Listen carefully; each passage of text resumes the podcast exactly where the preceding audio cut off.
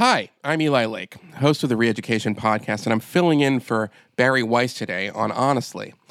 Today, we delve into the recent killing of a homeless man in New York City's subway. Homicide by chokehold. That's now the official cause of death for a mentally ill subway rider who was harassing passengers and then was restrained by a Marine.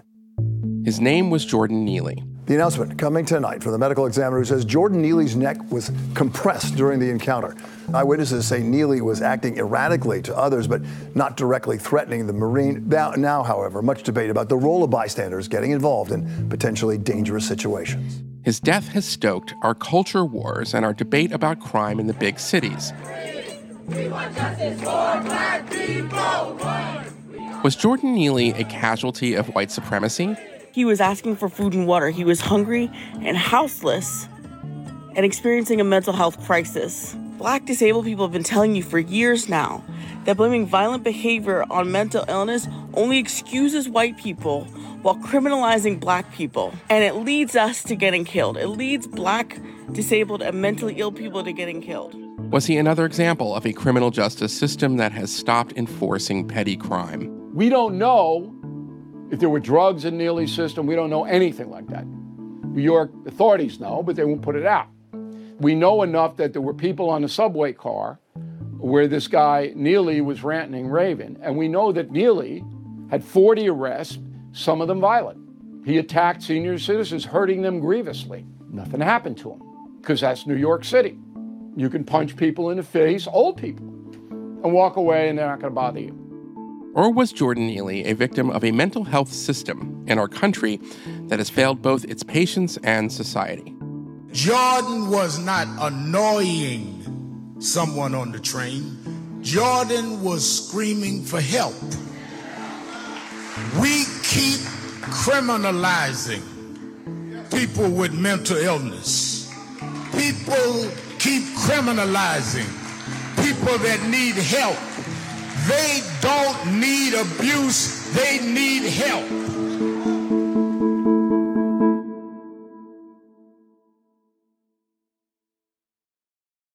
Listeners of Honestly have probably heard me talk about Sapir, a quarterly journal edited by my friend and former colleague Bret Stephens, and for good reason. Sapir is home to thoughtful, heterodox analysis on topics we care a lot about on this show foreign policy, domestic policy, education, the Middle East, and much more. With Israel at war and rising anti Semitism in the West, including at our most elite universities, Sapir is more important than ever.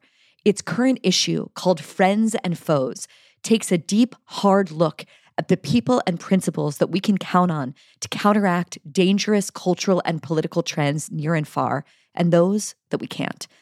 I recommend Danielle Haas's article on the human rights establishment.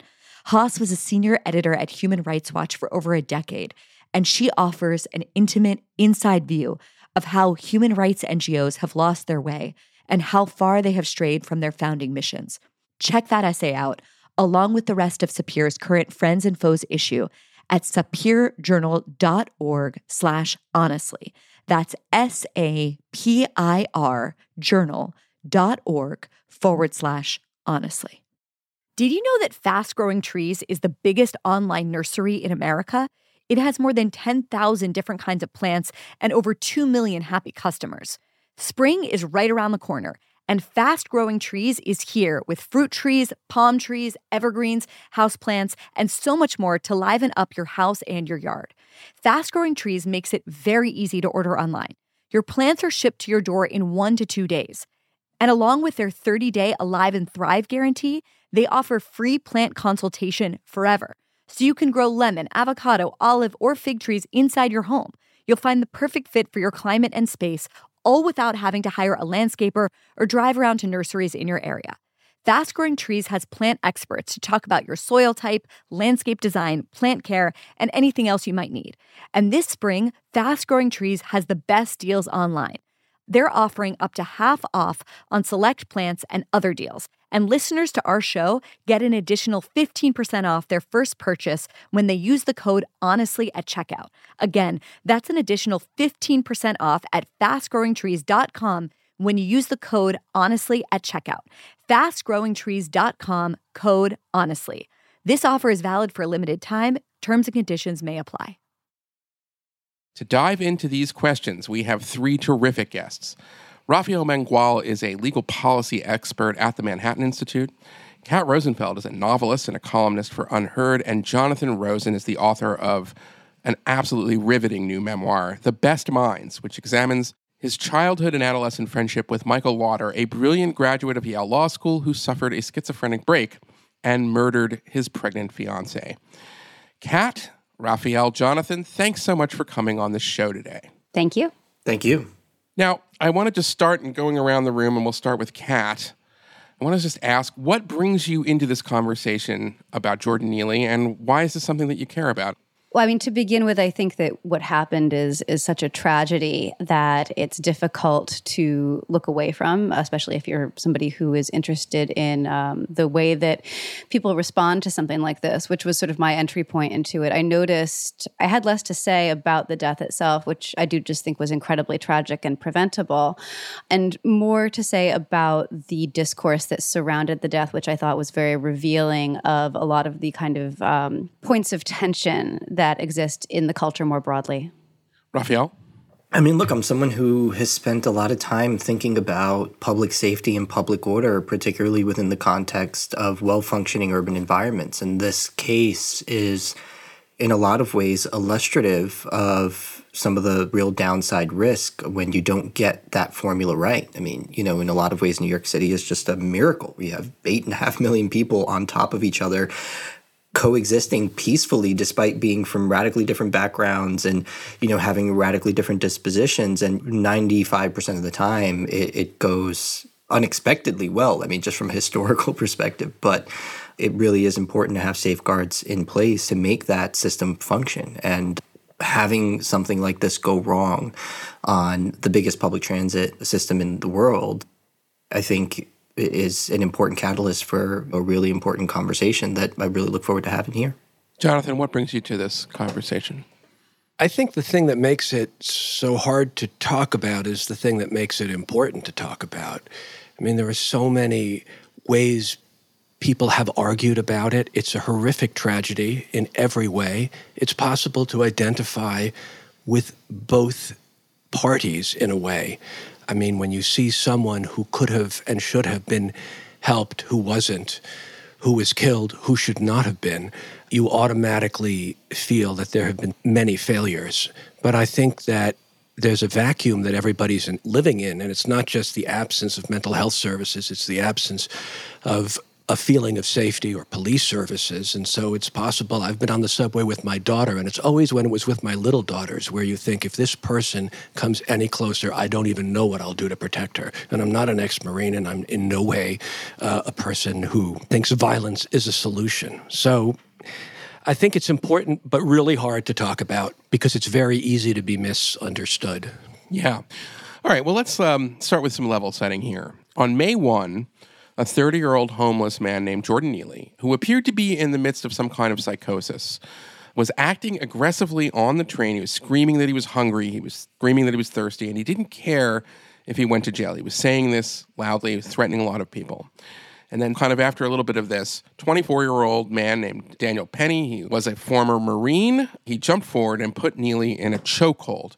Then, anywhere from five to 15 minutes later, Neely was dead. Those are the basic facts.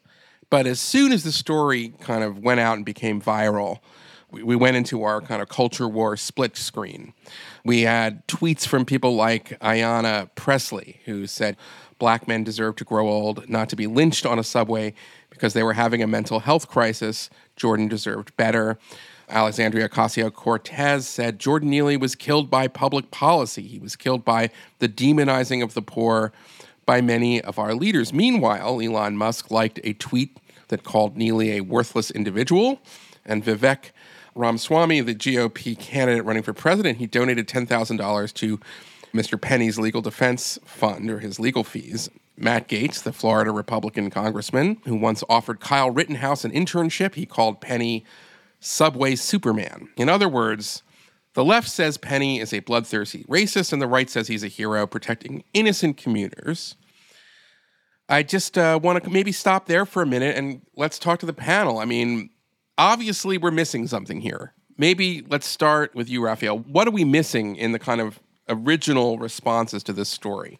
I think the main thing that's being missed is that it doesn't have to be a sort of pro Penny or anti Neely conversation. You know, it is possible, for example, that Daniel Penny's actions were defensible, both from a legal and moral perspective, and for it to be possible that Jordan Neely shouldn't have been in the position that he was in.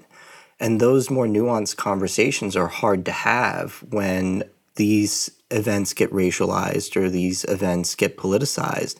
And I think that's unfortunate. When I first became aware of the Neely story, the first thing that came to my mind was actually a story for, I think it was last year, where a guy got onto a New York City subway, was clearly having some kind of mental break.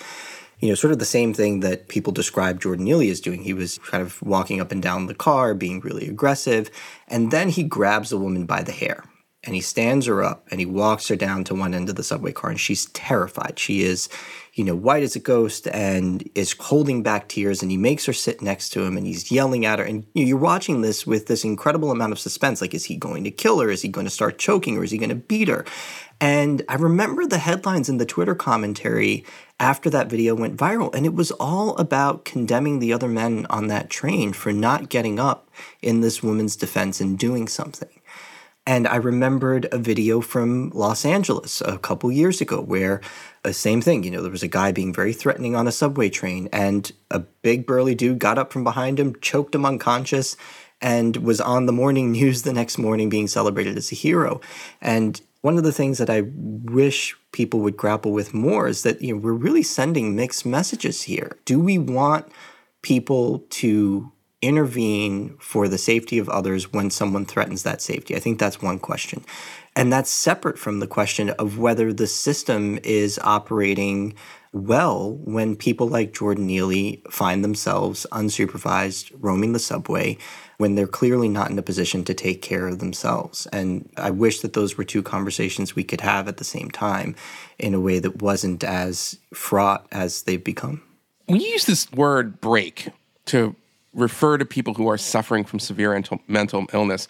Jonathan, in your new memoir, you spent a lot of time talking about this idea of a break for mental health reasons, a break with reality caused by your friend's schizophrenia.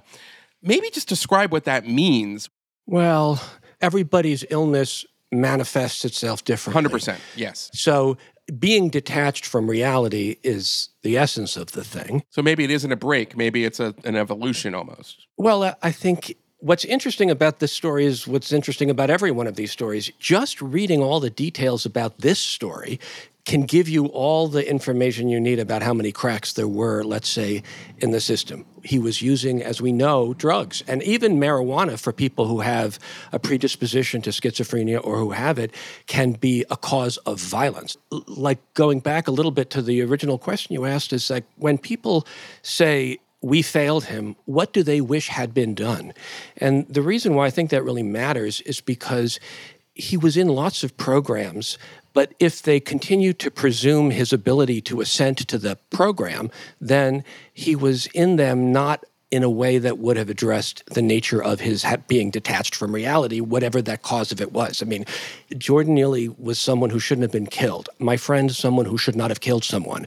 What they had in common was that there was not a system in place that understood that their illness had robbed them of their ability to make a choice and other people had to intervene. That's the hardest thing. And it, for me, it kind of sleeps at the center of the thing. He'd been sent to Bellevue a year before and released after five days. Kat, I want to ask you I mean, what are we missing in the debate in general? And then what does it mean that we have this problem where there are people who are among us, whether it's on a subway or whether it's part of the homeless, that are, you know, you could argue ticking time bombs that are danger to the rest of us. And yet they're also human beings and they I mean, what kind of equality do they deserve under the law, if at all? That's such a difficult thing because, of course, it's impossible in the moment to tell the ticking time bomb from the guy who's just being a nuisance. Yeah. And I think that this is the crux of a lot of the conflict in this conversation that it is so hard to know on the subway where there is always a certain amount of antisocial behavior going on. There are always people acting in transgressive ways. Some of them are funny, some of them are gross, um, you know, some of them are scary, but it's part of the fabric of life in New York to encounter this stuff. Right. And for the most part, you really just ignore it. There's a sort of a tacit agreement that you don't react, um, you don't make eye contact. A friend of mine recently moved to the city, and I joked with her that you know she wouldn't really be able to call herself a New Yorker until she left a subway train and found that somebody had ejaculated on her coat and I was kidding, but not really. Uh, it's just, it's one of these things that you experience as a person who lives in the city. And so to know when a situation that is scary is something more than ordinary scary or something more than ordinary antisocial behavior, when it's actually a prelude to violence, is absolutely impossible.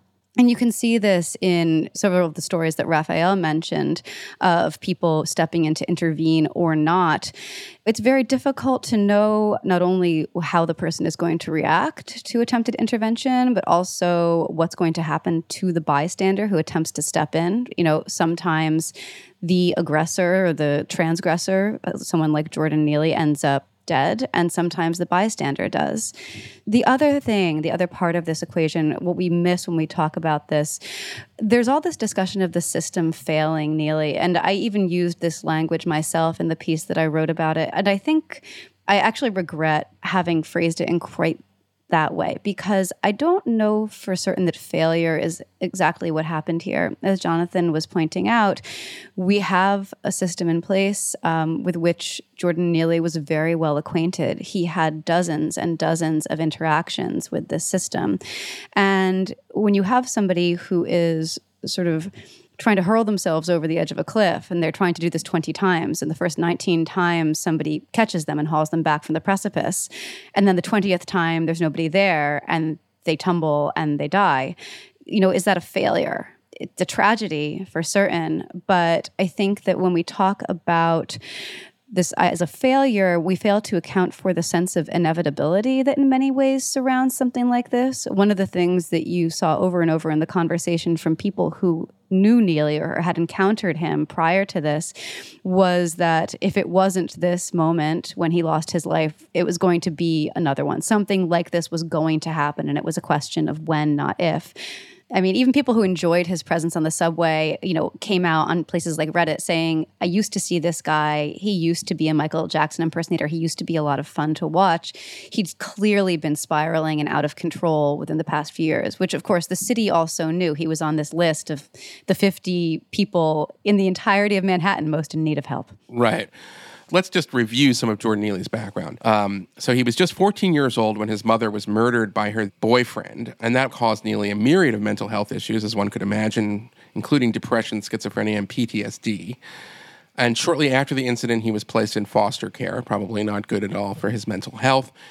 He would become homeless and work on the streets as a Michael Jackson impersonator for tips, as we mentioned, and his mental illness slowly declined at the time of his death. I mean, he was on this, as you mentioned, this top 50 list maintained by New York City that listed a roster of homeless individuals most in need of assistance and treatment.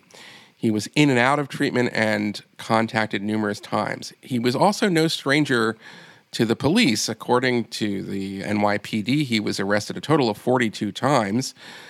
A lot of times they were petty crimes, but three of the 42 were unprovoked assaults. He pleaded guilty to endangering the welfare of a child after dragging her down a street. That I guess it's an alleged attempted kidnapping, uh, where he was sentenced to four months in jail, and to the assault of a man on a New York City subway platform in February of this year. He pleaded guilty to a felony assault of a 67 year old woman whom he punched after she exited a train. He was meant to serve a 15 month live in alternative to incarceration in the Bronx, but he abandoned that facility 13 days after the start of the program. His last interaction with law enforcement was on April 9th, 2023, when outreach workers called the police after witnessing Neely urinating inside a subway car. He was thrown out of the subway but not arrested, despite there being a warrant out for his arrest. Five days after the situation, he was spotted by an outreach worker once again in Coney Island. They noted that he could be a harm to others or to himself if left untreated. This was weeks before he was killed. So I guess there's a reasonable argument goes something like this The real crime um, maybe is not how he died, but how a person in this level of distress is left to die on the subway when he was on a list of these top 50 New Yorkers who were so concerning to law enforcement. And I wonder if any of you guys have an answer to that question. I realize that I'm not meaning to play a language game here. Obviously, he was killed by Mr. Penny. But what I'm getting at is this larger point. There were all these warning signs, and the system failed almost at every single step, even literally two weeks before the incident. So, is that a fair way to look at it? Yeah, I mean, that litany of events that you just set out is what illustrates the nature of the failure and why I think failure is the appropriate word because in some cases it may in fact be very difficult to sort of tell where somebody is on the spectrum of treatability within a, a, sort of less secure environment and someone who needs to be taken off the street and put into treatment against his or her will but i don't think that that was the case with Neely. I mean, you have this incredibly well documented history of severe mental illness, of interactions with the mental health system, with the Department of Social Services.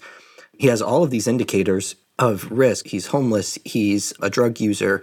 He also has this very lengthy criminal history that illustrates a pattern of escalating into more and more violent behavior. It is not as if there do not exist mechanisms by which someone like Neely can be forcefully taken off the street and put into treatment and kept there.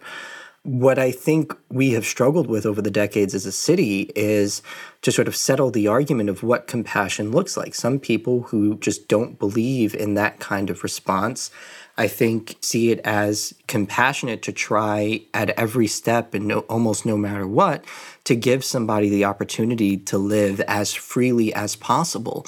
But when you're dealing with someone like Jordan Neely, who is clearly and obviously, I would argue, incapable of taking care of himself and has been for so long, it is, in my view, the complete opposite of compassion to allow him to deteriorate in a public space, not just because of what that might mean for the safety of the people that he comes into contact with, including the victims that he harmed when he was alive, but also for his own safety. I mean, this is something I've made in the context of broader criminal justice debates, but like, you know, sometimes the critique about the system continuing to let people back out onto the street is not just about the danger that they might create when they get released, but also about the danger to themselves because they often become targets if they're not already. And so I do think that there was a sort of inevitability that was visible here, but it was visible most acutely to the people who were in a position to say no more. You've got to be protected. So, Jonathan, I want to turn to you now because you spent a lot of time on this in your book talk to us what is the history over the long arc, maybe going back 50, 60, 70 years, of how our country changed its approach to institutionalizing people with severe mental illness? And what were some of the factors that led to this major change in public policy, which has really manifested itself in some ways in the last 50 years as a problem of homelessness and street crime? But we can trace that back to very specific decisions and choices on the public policy realm. Yeah. So, in a way, to give a very short and truncated version of the thing, uh, what I would say is that in 1963, when John F. Kennedy announced that uh, the focus was no longer going to be on the isolation of the cold uh, custodial care offered by asylums and was going to be replaced by like the warm embrace of the community. It was an announcement of a major shift. And it wasn't just a shift in an approach to caring for the most uh, severely ill people, because the people who organized and were the engineers of that plan really wanted to tear down the state system altogether. The state system had been built, you know, in the 19th century when there were people living on the street and treated like they had demonic possession. And so it was an act of enormous kindness and humanity. There were no cures, but the idea was the state's going to care for these people somehow. But they had fallen on terrible times. But the idea was to really not reform the state system, but knock it down, to treat those hospitals like the Bastille, and to start with year zero. And the community mental health centers were year zero. And what was extraordinary about that is that meant even the name alone. They were health centers. They were not centers for people who were severely ill. And so the definition of mental illness changed in the course of the creation of these community mental health centers. Psychoanalysis had left its mark on psychiatry psychoanalysts believed everybody was made sick for the same reason. You just had it in a different degree. So you were neurotic if you had only repressed small measures of childhood sexual angst, but if you had a lot, you'd become psychotic, even though they didn't deal with those people. If everybody is made sick for the same reason, then treating everybody is a worthwhile goal. And you can even use the language of a pandemic. It was a mental health crisis and everybody has to be helped. So there were catchment areas. That's what community mental health centers were, as if they were going to be vaccinating people. And if every and if someone who's well is just a potential sick person, then helping the well, which psychoanalysts have been doing for a long time, is a perfectly legitimate thing to do. And so instead of caring for the most intractably ill, community mental health centers were allowed to apply their own definition of the definition of mental illness we all live with. So broad it's sometimes called health. And as a result, the one group of people not merely neglected, but actively avoided were the ones who required the most help. And so, if you wanted an example of why tearing something down instead of reforming it is a terrible idea, this is it. Because the state hospitals were already reforming. They had satellite programs that really were community mental health centers. And since it was the same system, if you became ill again, there was a hospital for you perhaps to return to. They didn't need to be vast anymore. It was all made possible by medication. Somehow, because the people who were organizing it were actually psychoanalysts, essentially in training, it didn't occur to them to wonder about who was going to make people take their medication, or the idea that half of all the people intractably sick enough to be sent to state hospitals didn't see themselves as sick, as a symptom of their illness. And so the neglect has been there forever. And so we're now trying to rebuild a community mental health system, and that's a good thing to do. It's just everything that you mentioned that was seemingly going to intervene was not designed to intervene. I was stunned when I realized that the 50 most wanted are not like the FBI's most wanted list, people who must be sent either medicated or sent to a hospital. It's people who, because they're resistant, should be offered move to the front of the line, maybe sent to a homeless shelter that has fewer requirements since they may be wary of going to the big armory style places. And so, even the quote you read, where they saw the outreach team, and he was treated by one of those street outreach teams because he was on this special list, said he looked like someone who could become a danger to himself or others. So if you're acting like someone who might be a danger to yourself or others, the law actually is broad enough to see that as being a danger to yourself or others. But the, the only thing I'd end by saying is exactly what Rafael was saying about how we define compassion. The Treatment Advocacy Center, which was really very much connected to the creation of outpatient treatment and interventions like that, uh, has a list of what they call a thousand preventable tragedies. Whereas the law professors of my friend who wound up killing his fiance, they spoke of it as an inevitable tragedy. And it's only an inevitable tragedy if the means of intervention are unsuited to the occasion, and they are not the ordinary interventions. They're not even the ordinary interventions for people with severe illness. They're for that small subfraction of people who either are resistant to medication, will not take it, and are too sick to care for themselves. And so I'm not sure it needs to be so tragic. It's just that we are still operating inside of an almost a cultural mindset as well as a legal and political one.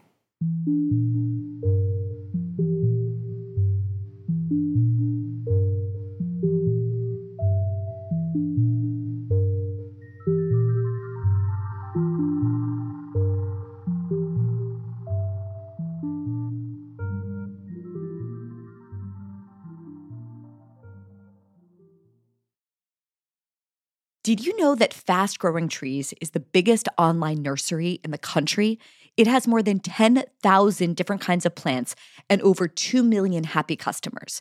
Spring has finally arrived, and Fast Growing Trees is here with fruit trees, palm trees, evergreens, houseplants, and so much more to liven up your house and your yard. Fast Growing Trees makes it incredibly easy to order online. Your plants are shipped to your door in one to two days. And along with their 30 day Alive and Thrive guarantee, they offer free plant consultation forever. So you can grow lemon, avocado, olive, or fig trees inside your home. You'll find the perfect fit for your climate and space, all without having to hire a landscaper or to drive around to nurseries in your area. Fast Growing Trees has plant experts to talk about your soil type, landscape design, plant care, and everything else you might need. And this spring, Fast Growing Trees has the best deals online, up to half off on select plants and other deals. And listeners to our show get an additional 15% off their first purchase when using the code HONESTLY at checkout. That's an additional 15% off at fastgrowingtrees.com when you use the code HONESTLY at checkout. FastGrowingTrees.com code honestly. Offer is valid for a limited time. Terms and conditions may apply. I want to now like sort of shift the conversation back to public safety, and I want to go to you, Kat, in this because, you know, in January 2022, a woman named Michelle Go was pushed in front of a subway tram and she was killed. Roughly 27 people have been killed in New York subways since March 2020. And meanwhile, one of the most prominent progressive responses to Neely's death was that he wasn't a threat. Elizabeth Spiers, a New York Times op ed writer, tweeted that she has been, quote, safely riding the subway for 23 years and has never felt menaced by a homeless person. She said, These imaginary monsters in your head are addressable with therapy. So, my question, Kat, to you is Is there a safety issue on subways, and is there a safety issue in subways in part because we have a broken mental health system? Uh, yes. um, okay. but but let, but let me continue. Yeah. Now, in a city of 8 million people with lots of different kinds of violence happening all over the place every day, in the scheme of things, 27 is not very much. At the same time, there's something about violence on the subway that really sparks incredible fear amongst people who live in New York. There's just this perception that it's a place where you're vulnerable, that platform and that you know empty space beyond it is right there the third rail is right there these strangers that surround you are right there and if any one of them decides to push you in front of the train that's it for you and i think that even the sense that that could happen which becomes very heightened once you have just a few high profile incidents of an attack on the subway or a death on the subway, people really just lose their sense of trust in the people around them. And that inculcates an enormous amount of fear. So, whether the problem is really the violence on the subway or the perception of the violence on the subway and what that does to the way we look at the person next to us on the platform and the way we mistrust them, I think is is an open question. But the interesting thing about the response that you highlighted, which was representative of a sort of a particular way of reacting to this on the left, Right.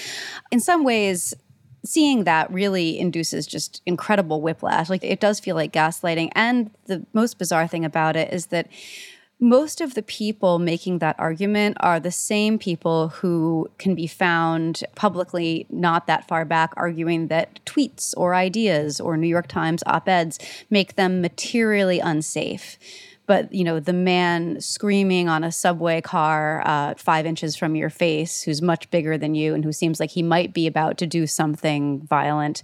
Why would you be threatened by that? Why on earth would you find that menacing? You're crazy. Go get therapy. So that element of it is obviously very frustrating to witness. And I think it sows a lot of division in the conversation around this. What I think is happening there, and I don't think it's helpful, is that people are applying a very academic understanding of power to real life situations where you have somebody who is institutionally disprivileged, institutionally marginalized, but nevertheless capable of instilling absolute terror into the heart of anybody who's, you know, within a six foot radius of them. And people who are making this type of comment, they choose to focus on that idea of power as privilege. And I think it really misses the fact that there are different kinds of power, and that especially in a situation like that, this privilege based conception of power is very much like a game of rock, paper, scissors, where you have to have a consensus on the part of everyone involved that, you know, paper covers rock. And if you don't all agree that paper covers rock, then you have one person with a piece of paper and another person with a rock. And what are they going to do with the rock? Like, you know, who were you afraid of in that context?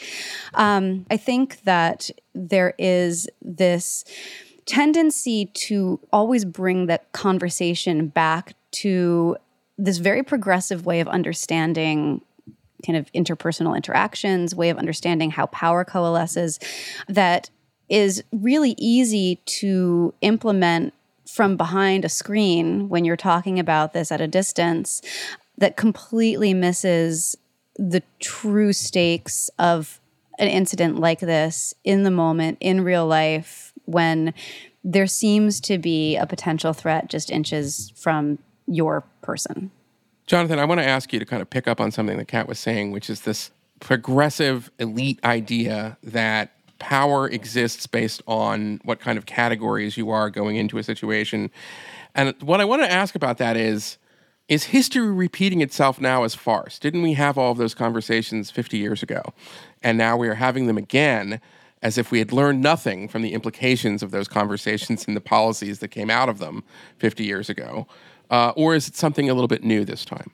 I think it was farce 50 years ago. I think it's repeating itself as tragedy. Oh, I agree with that too. I mean, uh, I think what Kat says is exactly right, but I think it could be applied to any number of situations. You know, you sit in a classroom and someone tells you that the gap between the signifier and the signified means that language can never accurately describe an object, but you know if you told the teacher his pants was on, were on fire, he'd immediately look down, and then you'd go, "Oh, the gap isn't all that big," and everybody would think you were an idiot. But most people understand that, and the greatest trick of all was to say, as they as as very fashionable intellectuals did in the '60s, that not only did mental illness not exist, severe mental illness, but if it did exist, it was a mark of sanity produced by a crazy world.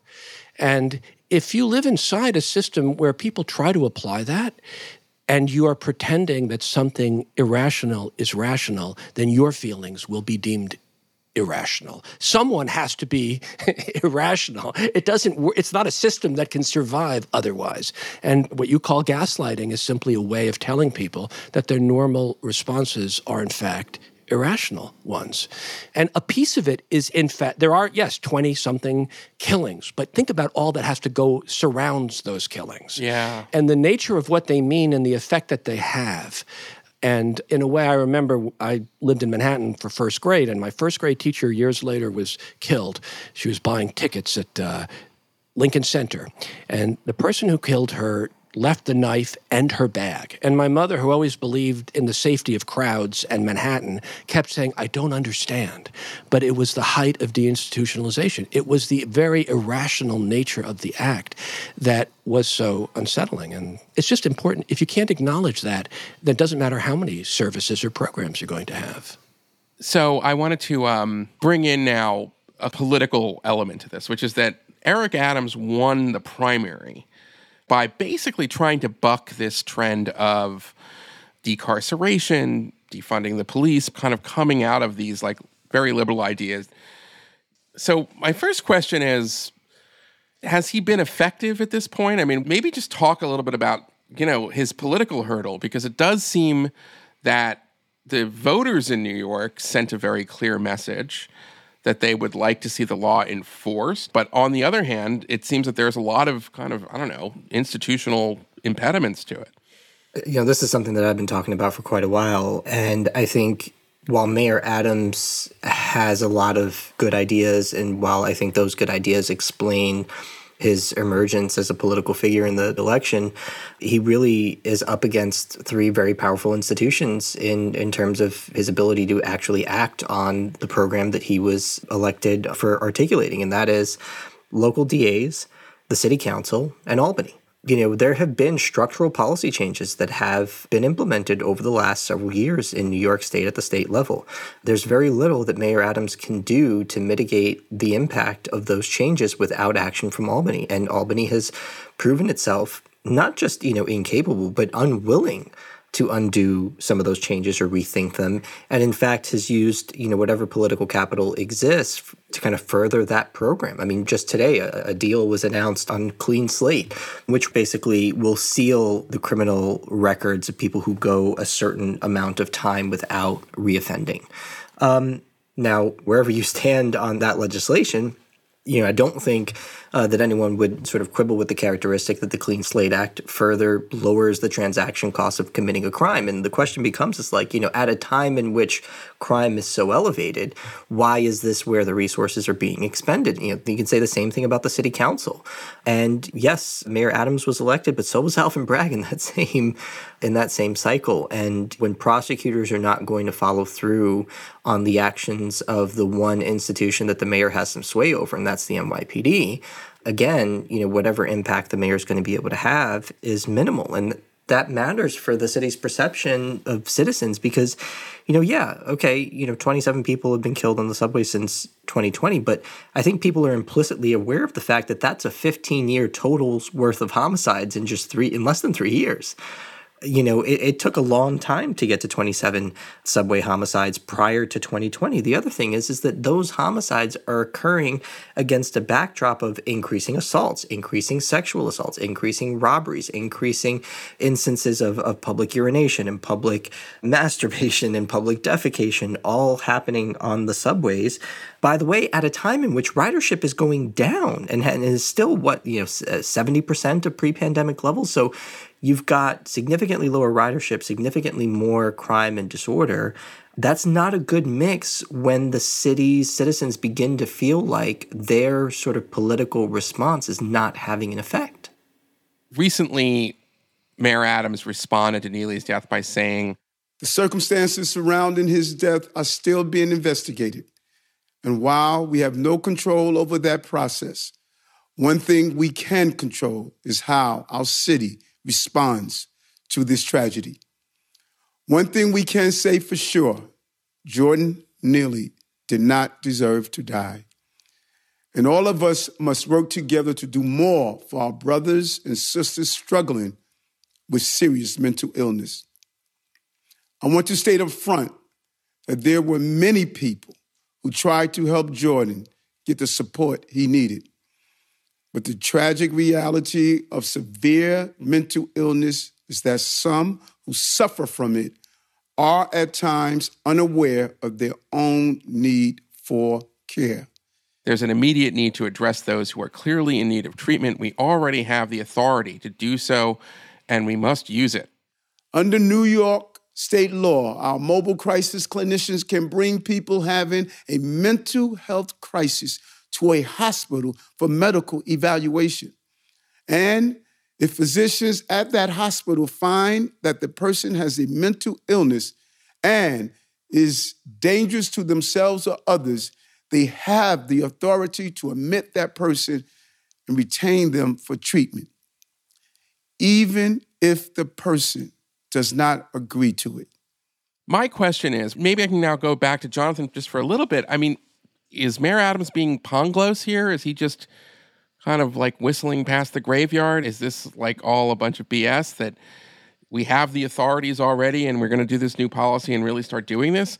And if so, why did it take so long for a mayor to uh, recognize that such authorities exist and that, that we should take care of dangerous people like this?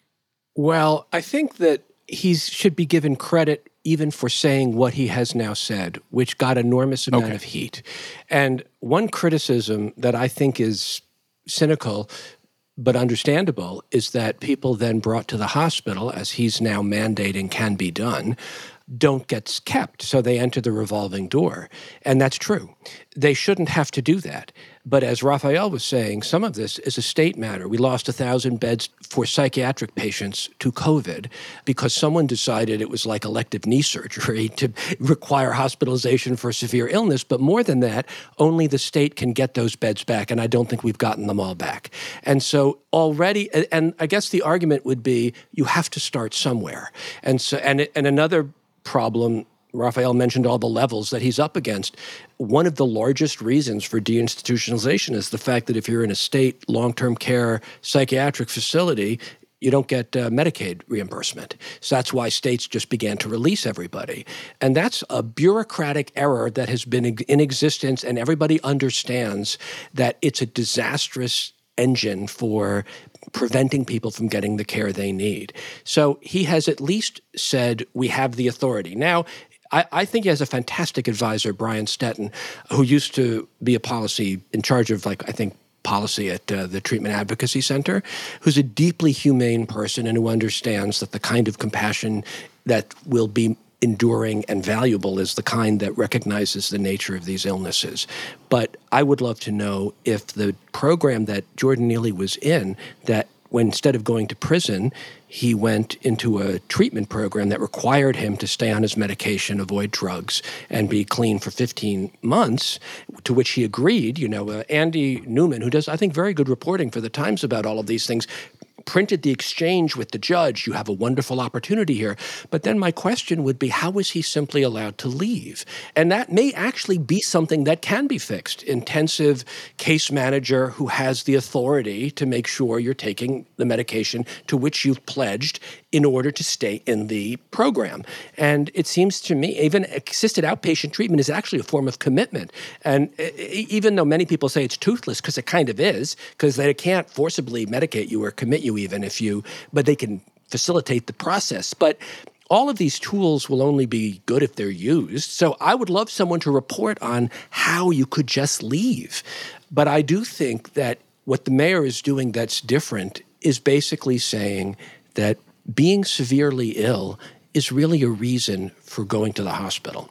And, you know, we, we turned violence into the only symptom that qualifies you for hospital care, which is an extraordinary thing because it doesn't need to be and isn't an actual symptom of mental illness most of the time. So, talk about stigma. Everyone now only thinks in terms of violence as a justification. But then the question is also if you medicate someone, and maybe that's what happened when he went to Bellevue for five days, you seem better.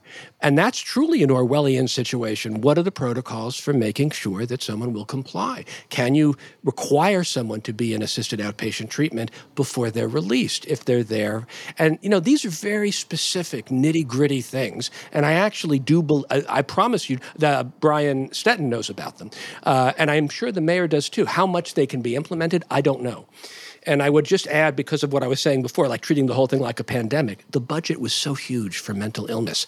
You know, Thrive New York was like a quarter of a billion dollars a year and it was for all, to improve its mandate was to improve the mental health of all New Yorkers. And I think a contribution people can make is to make a distinction. It's a wonderful goal, but mental health is not the same. And these are programs that will require yet more money for a fewer smaller group of people who may not even vote. Yeah, can know? I can I just say? I mean, the resources are there. The Department of Social Services budget for fiscal year 2022 was 13.7 billion dollars right? We went from spending $1.5 billion with a B on homeless services in 2014 to 3.5 in 2021. It's about how we're allocating those resources. And I think Jonathan's exactly right to say that there is obviously and clearly a subpopulation of, of people who are suffering from really serious mental illness who need more of those resources allocated to them. Of we're still in the aftermath of the George Floyd summer where protests and riots in American cities turned into policy demands, especially in big cities. In 2020, former governor Andrew Cuomo, he told the protesters at one point, "You won. You accomplished your goal." And we've seen, you know, a little bit of a walk back from, you know, the height of the defund the police, but it still is a little bit of like a miasma over our big cities, particularly our big blue cities. And so I guess this is a question for you, Kat. You know, um, because you talk a little bit about the idea in your recent Unherd piece that, you know, if you demand vigilance, then you get vigilantes. Are we still in that George Floyd moment?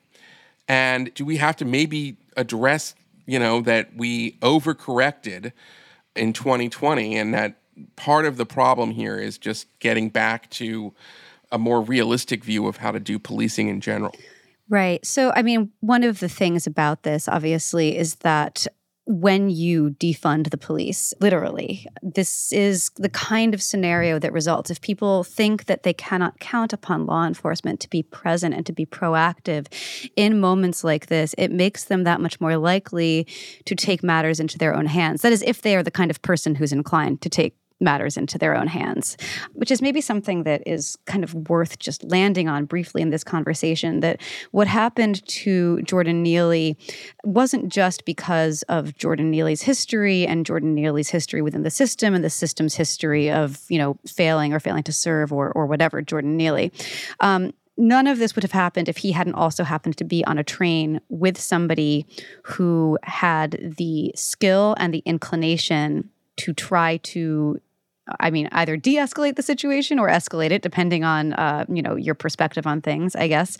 But you know, Daniel Penny stepped in where you know on another subway car, maybe nobody would have. So I think that that's an important thing to to mention as we're discussing this. You know, it is true that when you make people feel as though it's kind of up to them to be the police because the police no longer exist in their previous capacity, you do end up with something like this. But when I said that in my piece, what I was really talking about was what happens when you inculcate this lack of trust within a society. One of the kind of tenets on the progressive left, and this was very prevalent during the Me Too movement, but not exclusively during that, was this notion that if you are uncomfortable, that represents something significant, it represents something threatening, it means a violation is in progress, and it means that something intolerable is happening. You know, we had in the context of, uh, say, you know, an awkward guy in your workplace or somebody doing a microaggression to you in a classroom you can't tolerate that because you know it's just a precursor to all kinds of more and terrible things. And so that's a threat that must be neutralized. Um, and what is basically being described there, the kind of animating principle behind that, is this notion that the person next to you is an unknowable threat, that they have the capacity to do you harm, that they probably want to do you harm, and that you need to be constantly vigilant. You need to be on guard to ensure that harm doesn't befall you. And when you get that mindset going on a kind of a societal level, you do end up with situations like this. Um, you know, sometimes it takes the form of of somebody saying, "Well, I don't trust a gay person to you know to teach my kindergartner. And sometimes it's people saying i can't share an office with somebody who voted for donald trump. And then it's sometimes you know i can't share a subway car with somebody who's acting in a way that seems erratic that seems like it might be dangerous um, you know something needs to be done. It's that something must be done mindset that you know can lead to tragedy. Well i want to wrap up our conversation today with just looking kind of at this broader question outside of just New York, and that is we know as of January, at least of 2022, that over a half a million people in this country were homeless. California has an enormous homeless population 170,000 people. New York is now in second place with roughly 75,000. Add to this the mental health crisis that we've been discussing in this episode, plus the prevalence of very potent drugs, thinking particularly of uh, new kinds of methamphetamines and fentanyl that exacerbate these problems. And then, of course, legalized marijuana is another one if you have any kind of schizophrenia. It's a mess. And when we look at it as sort of a national problem, what are the steps that we should be demanding that our, our political leaders start taking maybe to address this crisis? And I want to start uh, with you, Rafael. I mean, uh, it's a it's a big question. I, I I think that the the sort of first thing that needs to happen is that policymakers need to secure public spaces. Whatever the problems are, whatever the debates are about how we should approach those problems, cities can't and won't function well if public spaces are surrendered to disorder even if you don't believe that the people creating that disorder are at fault.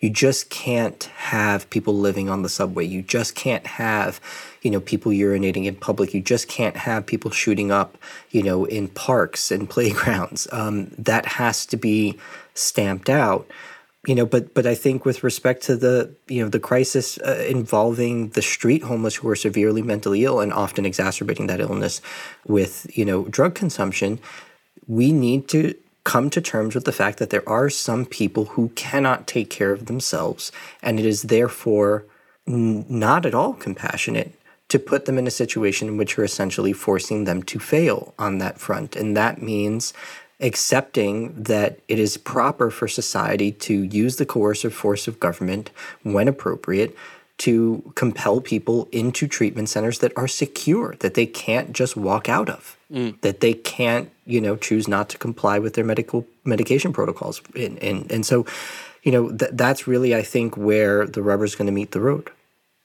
Jonathan, um, you've you've obviously done a lot of thinking on this. Your book deals with a lot of these questions.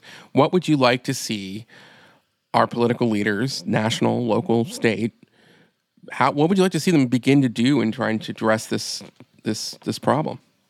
Well, I am overwhelmed by its proportions and uh, all the policy difficulties. But I think that what Rafael was saying about maybe trying to disaggregate the people who are homeless because they are severely ill rather than suggesting that their behavior is the product of their being homeless would be important for them and important for everybody else. And, and it need not mean people often, again, in that Manichaean way, say, well, we're just, you're just going to build asylums and lock them away the original dream of community mental health care is real.